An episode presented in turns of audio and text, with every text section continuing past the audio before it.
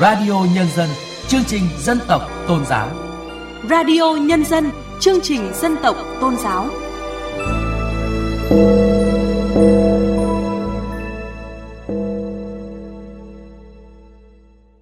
Chuyên đề lồng ghép ứng phó biến đổi khí hậu vào quy hoạch.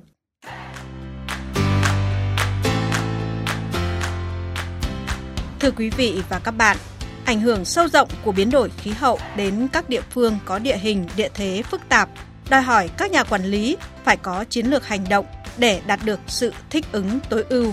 Theo đó, công tác quy hoạch kiến trúc đóng vai trò quan trọng nhằm giảm tác động của thiên tai.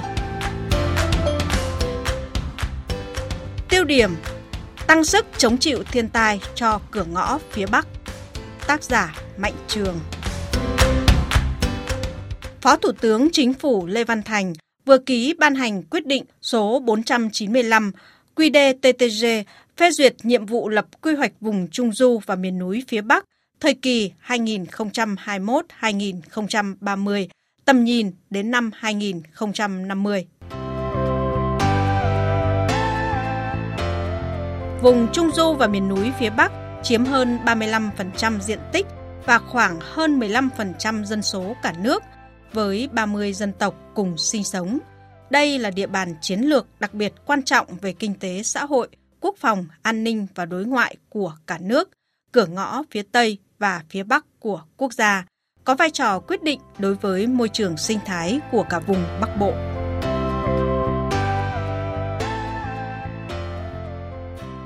Thời tiết khắc nghiệt, nhiều biến động Phạm vi lập quy hoạch vùng Trung Du và miền núi phía Bắc thời kỳ 2021-2030, tầm nhìn đến năm 2050 là toàn bộ địa giới hành chính vùng Trung Du và miền núi phía Bắc, gồm 14 tỉnh Lạng Sơn, Cao Bằng, Hà Giang, Lào Cai, Lai Châu, Điện Biên, Sơn La, Bắc Giang, Thái Nguyên, Bắc Cạn, Tuyên Quang, Phú Thọ, Yên Bái, Hòa Bình, với tổng diện tích là 9 triệu 518 nghìn. 414 hecta. Việc quy hoạch vùng Trung Du và miền núi phía Bắc được yêu cầu phải đảm bảo tuân thủ quy định của Luật Quy hoạch và Nghị định số 37 2019 NDCP quy định chi tiết thi hành một số điều của Luật Quy hoạch, trong đó phân tích, đánh giá thực trạng các yếu tố điều kiện tự nhiên, nguồn lực đặc thù của vùng như vị trí địa lý, điều kiện tự nhiên của vùng, hiện trạng phát triển kinh tế xã hội, tài nguyên thiên nhiên môi trường, hệ thống đô thị, nông thôn, kết cấu hạ tầng, liên kết nội vùng, vân vân. Tại nhiều tỉnh vùng Trung Du và miền núi phía Bắc như Bắc Cạn, Sơn La, Lai Châu, Điện Biên, biến đổi khí hậu đã thể hiện tương đối rõ nét. Đặc biệt, tác động của nó đã làm gia tăng tần suất và cường độ các hiện tượng thời tiết cực đoan, ảnh hưởng tiêu cực đời sống và sản xuất của người dân, nhất là lũ ống, lũ quét, Sạt lở đất đá đã trở nên thường xuyên hơn trong mùa mưa trên khu vực dãy núi Hoàng Liên Sơn. Các đợt rét đậm rét hại, mưa đá, rông sét, băng giá, sương muối xảy ra với tần suất ngày một nhiều hơn tại các vùng núi. Bên cạnh đó, tình trạng thiếu nước cho sinh hoạt và sản xuất về mùa khô xảy ra cục bộ tại một số địa phương. Sự thay đổi về nhiệt độ và lượng mưa làm thay đổi diện tích và chất lượng rừng, hạn hán và thiếu nước cũng tạo ra nguy cơ cháy rừng cao trên địa bàn Trung Du và miền núi phía Bắc. Điều này đòi hỏi việc ứng phó, trong đó lồng ghép biến đổi khí hậu vào quy hoạch nhằm góp phần phát triển bền vững về kinh tế xã hội, hài hòa với thiên nhiên, tạo môi trường xanh, an toàn cho cư dân vùng này. Lồng ghép các nội dung ứng phó thiên tai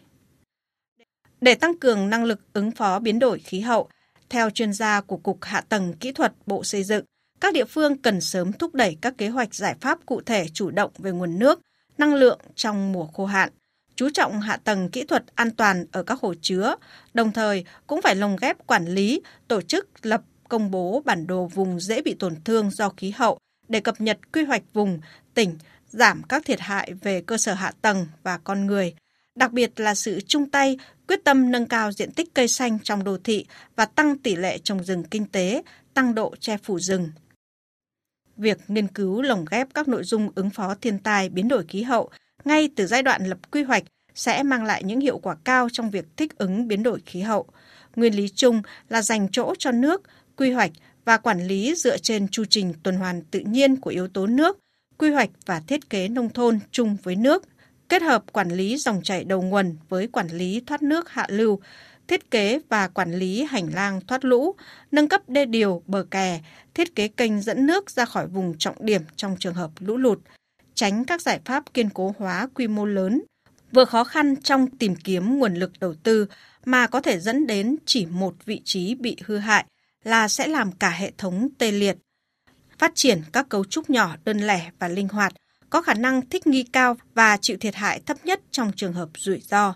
Quy hoạch tái định cư cho những khu vực có khả năng bị ảnh hưởng, bảo vệ những cấu trúc và công trình ở vùng bị đe dọa, nghiên cứu các mô hình định cư, các giải pháp kiến trúc nhà ở, chống chịu thiên tai, thích ứng biến đổi khí hậu.